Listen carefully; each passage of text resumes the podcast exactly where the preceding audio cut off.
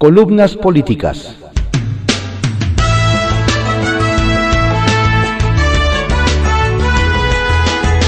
Continuamos con la audiosíntesis informativa de Adriano Ojeda Román, correspondiente a hoy, sábado 6 de noviembre de 2021.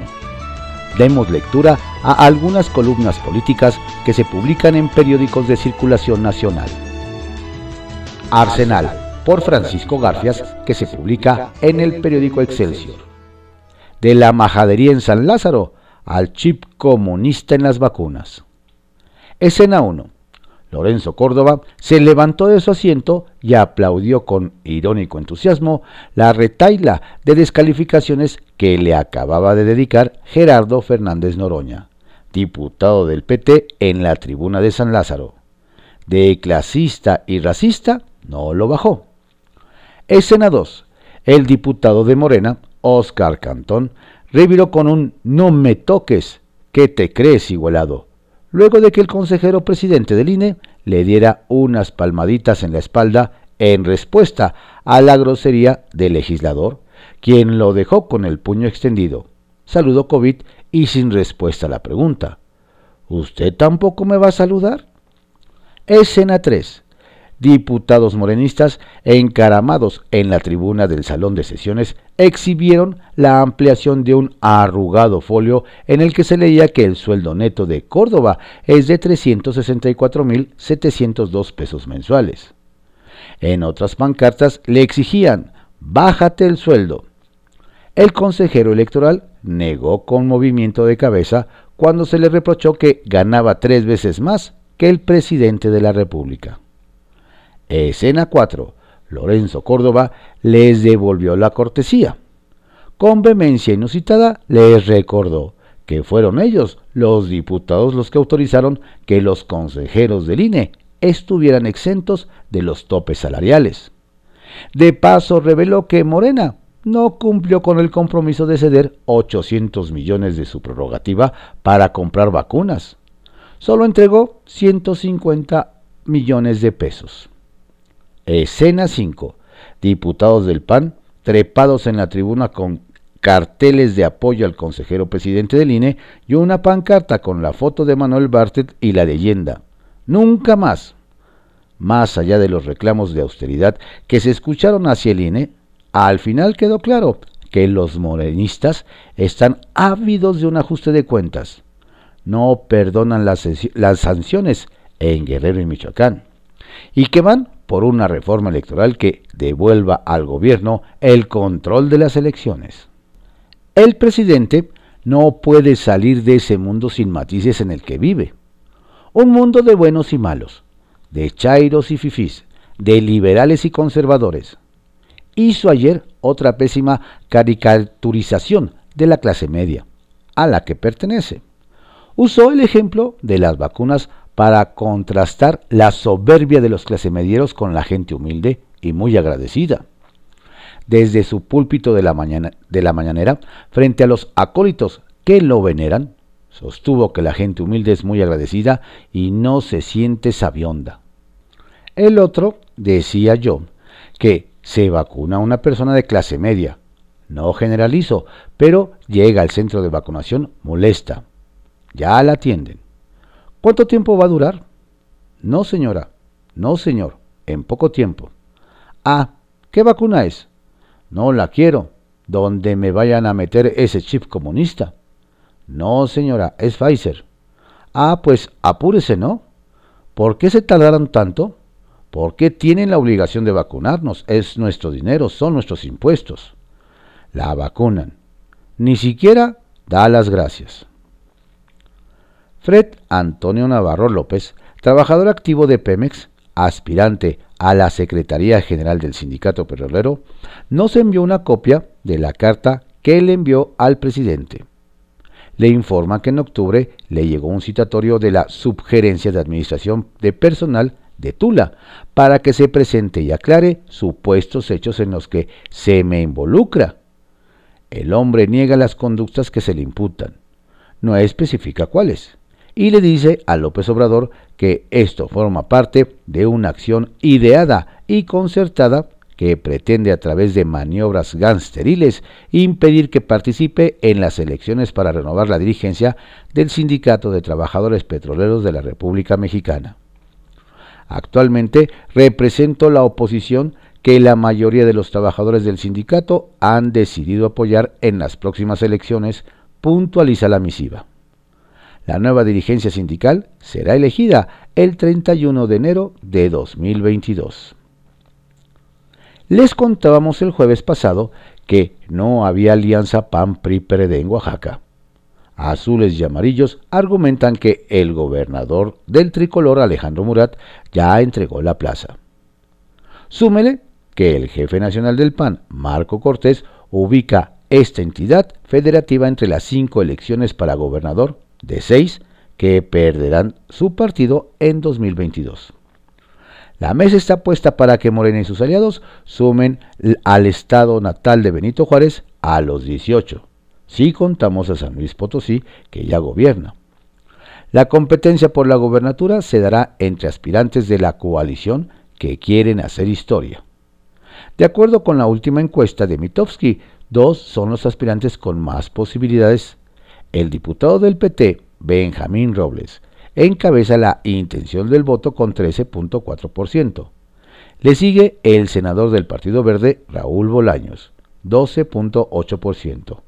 Y los senadores de Morena, Salomón Jara con 11%, y Susana Harp con 9%. Retrovisor, por Ivonne Melgar, que se publica en el periódico Excelsior. La reforma eléctrica se va hasta septiembre. La popularidad presidencial obnubila igual a sus incondicionales y aliados que a la oposición más reactiva, anímicamente enganchada a las declaraciones mañaneras.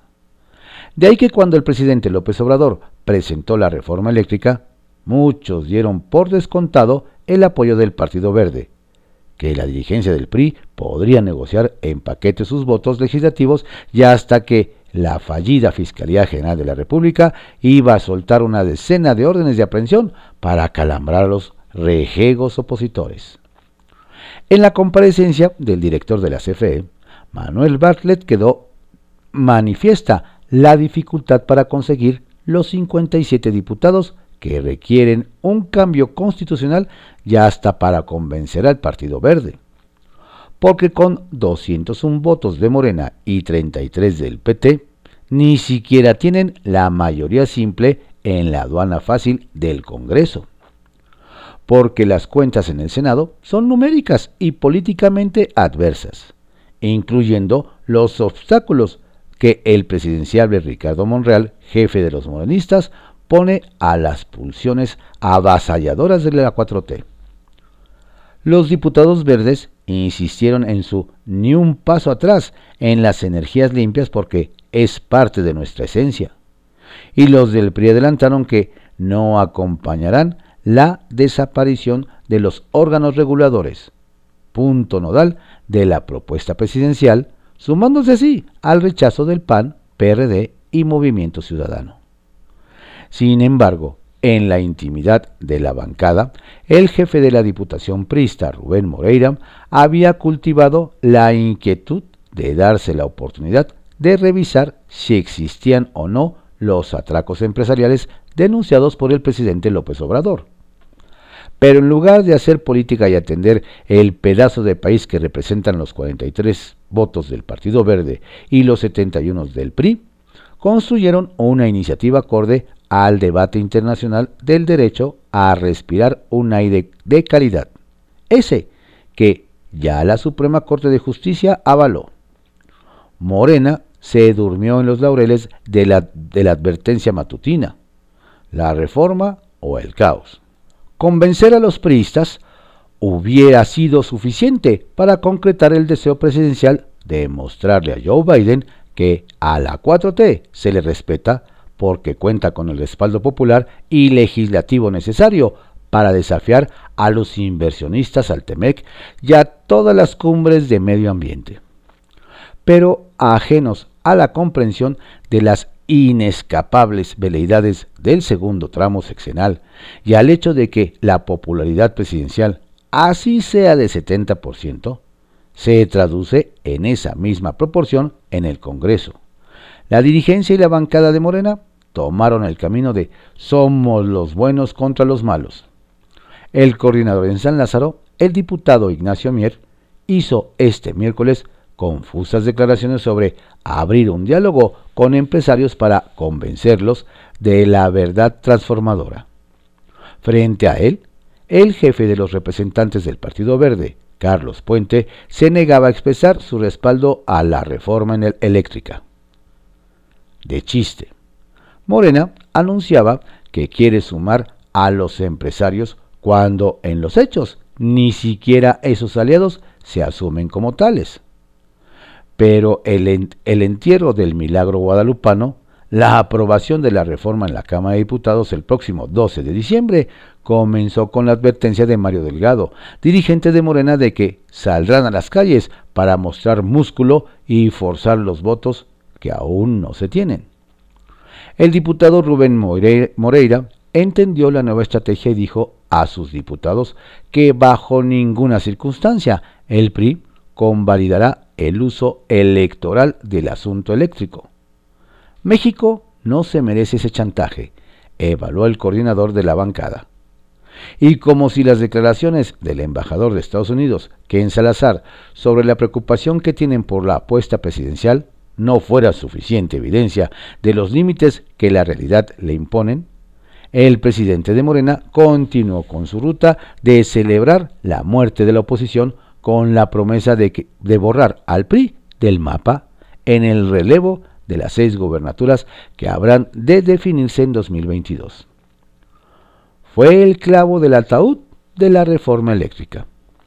Así lo comentó el coordinador de los diputados priistas, a quienes ayer quisieron escucharlo en el atento aviso de que en Palacio pueden irse olvidando de los votos que harían viable la ilusión navideña transformadora.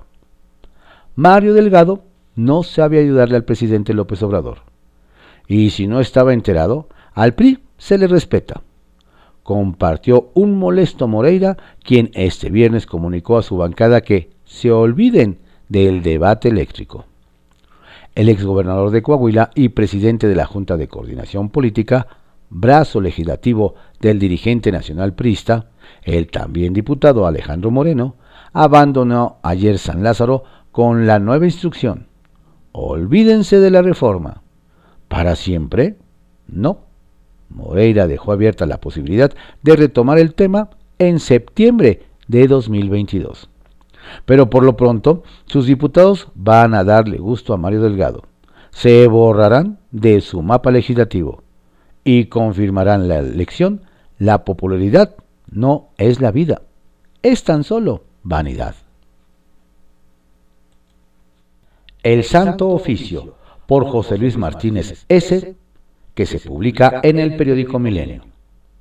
Algo sobre la mentira. El 11 de noviembre se cumplen 200 años del nacimiento del Fyodor M. Dostoyevsky, el más grande explorador del alma humana, de acuerdo con David Toscana, uno de sus fervientes lectores. En la biblioteca del monasterio el cartujo pasea por las novelas del genio ruso, pero se detiene en Diario de un escritor. Páginas de Espuma 2010. Un libro imposible, como lo denominará el editor Paul Viejo, hecho de textos periodísticos rescatados de la hemeroteca y archivos, crónicas, artículos y apuntes sobre los más diversos temas, entre ellos el poder y la política. Uno de los textos se llama Algo sobre la mentira y parte de una certeza. En Rusia pueden mentir sin necesidad las personas más respetables y con los más respetables objetivos. La mentira, observa Dostoyevsky, se ha instalado en la mente de sus compatriotas, volviéndola muchísimo más creíble que la verdad. La verdad, advierte, siempre ha estado presente en todas partes ante la gente. Y no la ven, solo persiguen lo inventado precisamente porque consideran la verdad como algo fantástico y utópico. la idea de Dostoyevsky son de innegable actualidad en México, donde la mentira pretende desplazar a la verdad en cualquier circunstancia, como cuando Manuel Bartlett niega toda responsabilidad en el fraude electoral de 1988. La caída del sistema fue un amaciato entre el PAN y Salinas de Gortari, dijo en la Cámara de Diputados. Y la prensa oficial y oficialista, en vez de cuestionarlo, se hace eco de sus aseveraciones. Aunque eso parece natural en un país donde no importan los hechos sino las palabras de quien cada mañana inaugura una nueva realidad basada en datos falsos o medias verdades. En este escenario surgen personajes patéticos como Ana Elizabeth García Vilchis, quien en Palacio Nacional, al referirse a un índice sobre el Estado de Derecho donde nuestro país se encuentra entre los más corruptos del mundo, dijo en, con entereza, no es falso, pero no es verdadero. Le faltó agregar, sino todo lo contrario, para revivir el esplendor echeverrista, tan añorado por López Obrador. Queridos cinco lectores, con el recuerdo del maestro Mario Lavista, el Santo Oficio los colma de bendiciones. El Señor esté con ustedes. Amén. Linotipia, por Penilei Ramírez, que se publica en el periódico Reforma. NSO y México. El gobierno de Estados Unidos tomó una medida esta semana que podría impactar la estrategia mexicana de seguridad. Este miércoles, el Departamento de Comercio estadounidense incluyó a las empresas israelíes NSO y Candirú en una lista de compañías que participan en actividades contrarias a su seguridad nacional o sus intereses de política exterior. En el comité que tomó la decisión están el Departamento de Comercio, de Defensa, de Estados, de Energía y del Tesoro. Estas autoridades consideraron que NSO y Candirú desarrollaron software espías y permitieron a gobiernos autoritarios reprimir a disidentes, periodistas y activistas para silenciarlos a distancia. En concreto, la medida restringe las exportaciones, reexportaciones y transferencias de los productos de esas compañías a través de territorio de Estados Unidos. En política significa el golpe más duro que ha recibido hasta ahora NSO, que produce el malware Pegasus, y también Candirú, una compañía más reciente, creada por algunos fundadores de NSO. Pocas veces Estados Unidos ha sancionado a una empresa de Israel, uno de sus principales aliados globales. En México, desde 2019, el gobierno anunció que investigaban la compra del malware Pegasus de NSO que hicieron varias dependencias del gobierno de Enrique Peña Nieto y se usó para espiar a activistas y periodistas mexicanos. Pero hace una semana, la Auditoría Superior de la Federación confirmó varios reportes de prensa que anunciaron desde hace meses que otras empresas del mismo entramado corporativo que vendió Pegasus habían seguido vendiendo al gobierno ahora durante el obradorismo. La auditoría confirmó que estas empresas cobraron más de 300 millones de pesos desde noviembre de 2019 con servicios y equipos no justificados, a sobreprecio, mediante un esquema de compañías de papel que fueron registradas en México, Panamá, Israel y Hong Kong. Los reportes alegaban que Uri Ansbecker, el empresario que vendió Pegasus, estaría detrás de este nuevo esquema. No queda claro si los pagos fueron para la continuación del uso de Pegasus o para otro sistema israelí de los que Ansbacher es el broker principal en México. En registros públicos encontré que las empresas que vendieron a sobreprecio son proveedores actualmente, no solo del gobierno federal, sino también de Quintana Roo, Oaxaca, Chihuahua y el Estado de México.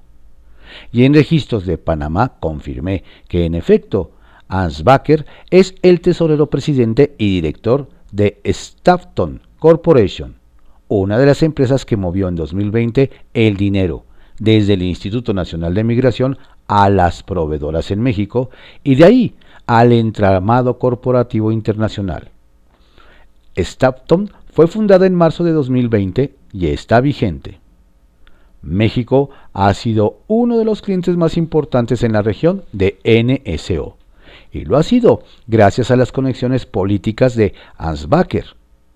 Candirú también ha tenido como clientes a gobiernos en América Latina, aunque no se conoce si específicamente en México.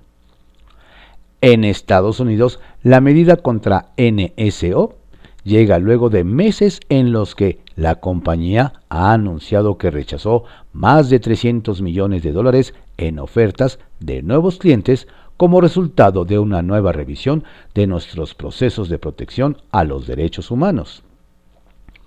Esta revisión es en respuesta a varios proyectos periodísticos que han señalado el mal uso de sus productos y una demanda que interpuso en 2019 Facebook, en la que los acusó en Estados Unidos de haber intervenido, intervenido de forma ilegal la plataforma WhatsApp para espiar a civiles. Un año más tarde, Google y Microsoft se unieron a la demanda de Facebook. En septiembre de este año, Apple anunció que había puesto un parche de seguridad urgente en su sistema porque NSO había infiltrado sus equipos. Si México sigue utilizando sistemas de NSO, usa los de Candirú o alguna empresa relacionada, más de uno en Washington, estará poniendo mucha atención. Y si algo de los equipos para esos contratos pasa por territorio de Estados Unidos, las consecuencias jurídicas serían serias. Ya veremos si oficial o extraoficialmente el gobierno mexicano reacciona a las medidas de esta semana. Serpientes y escaleras, por Salvador García Soto, que se publica en el periódico El Universal. Una jefa en campaña. Con la venia y bendición del presidente, señalada ya públicamente por el dedito del que despacha en Palacio, la jefa de gobierno, Claudia Sheinbaum, ha empezado a recorrer el país con claros fines proselitistas. Y aunque ella niega estar en campaña, su presencia en varios estados de la República, a veces como acompañante en las giras presidenciales y otras apoyando a los nuevos gobernadores de Morena, muestra un activismo evidente con el que la gobernante capitalina busca subsanar su mayor debilidad en estos momentos como presidenciable, sus bajos niveles de conocimiento fuera de la Ciudad de México. Es tan público y notorio su proselitismo que el martes pasado, en su conferencia de prensa, le preguntaron a la doctora Sheinbaum si ya estaba en campaña por la presidencia, luego de que en la última semana se le vio lo mismo con el presidente en Campeche que en Guerrero, Colima y Baja California, para asistir a tomas de protesta de gobernadoras morenistas. No, así de sencillo, dijo cortante la mandataria capitalina, quien justificó sus idas a los estados porque son las compañeras de Morena y que se comprometió con ellas a ir a las tomas de protesta. La pregunta de los reporteros vino después de que fuera la misma Sheinbaum la que en Colima declarara el pasado lunes que México sí está preparado desde hace mucho para ser gobernado por una mujer en la presidencia. Y para justificar sus constantes salidas al interior de la República, aún en días hábiles, ha dicho que le descuenten el día y que sus gastos de viaje no, no los pagan con recursos públicos. Hasta ahí las explicaciones y justificaciones de la jefa de gobierno parecen consistentes. Pero siempre hay un pero. En su reciente estancia en Baja California, a donde acudió el domingo pasado a la toma de protesta de la gobernadora Marina del Pilar, Sheinbaum tuvo una reunión previa al evento de toma de posición, que duró cerca de hora y media. Al encuentro con la gobernante capitalina convocaron tres actores, todos ellos morenistas destacados de Baja California. Pablo Yáñez, funcionario de la Comisión Estatal de Servicios Públicos de Mexicali, la diputada federal Julieta Ramírez y Michelle Sánchez, diputada local. Asistieron a esa reunión partidista con la jefa de gobierno los diputados locales morenistas Víctor Navarro, Michelle Sánchez, Jenny Ulloa, Araceli Geraldo, Alejandra Ang, Evelyn Sánchez, Gloria Arelia, Juan Manuel Molina y Julia Andrea, todos ellos con fuertes vínculos con la nueva gobernadora Marina del Pilar. De diputados federales de Morena estuvieron en ese encuentro a puerta cerrada Héctor Mares, del grupo de Jaime Bonilla, y Julieta Ramírez, principal operadora de la gobernadora. También acudió el coordinador de bienestar Alejandro Ruiz Uribe y junto a Claudia Sheinbaum estuvieron en la mesa el gobernador de Veracruz, Cuitláhuac García, y Arturo González Cruz, exalcalde de Tijuana.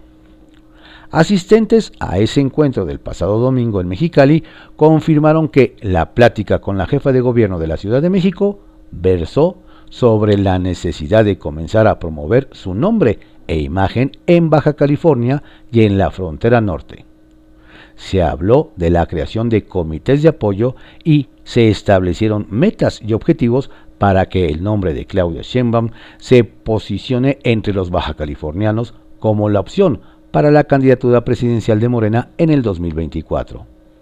Sobre la presencia del mandatario veracruzano afirman que Cuitláhuac ya anda como jefe de campaña de la doctora.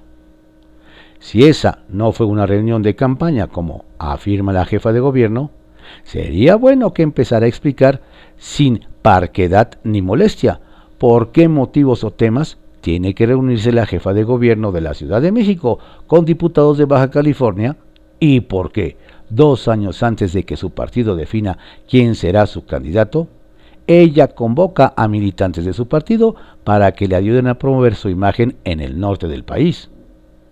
Los dados mandan escalera doble. Bien termina la semana.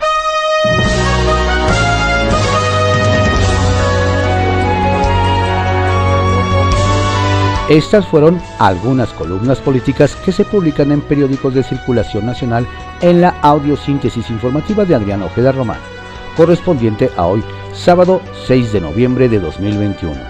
Tenga usted un excelente día, un estupendo fin de semana y por favor, cuídese mucho, no baje la guardia. La pandemia sigue. Saludos cordiales de su servidor, Adrián Ojeda Castilla.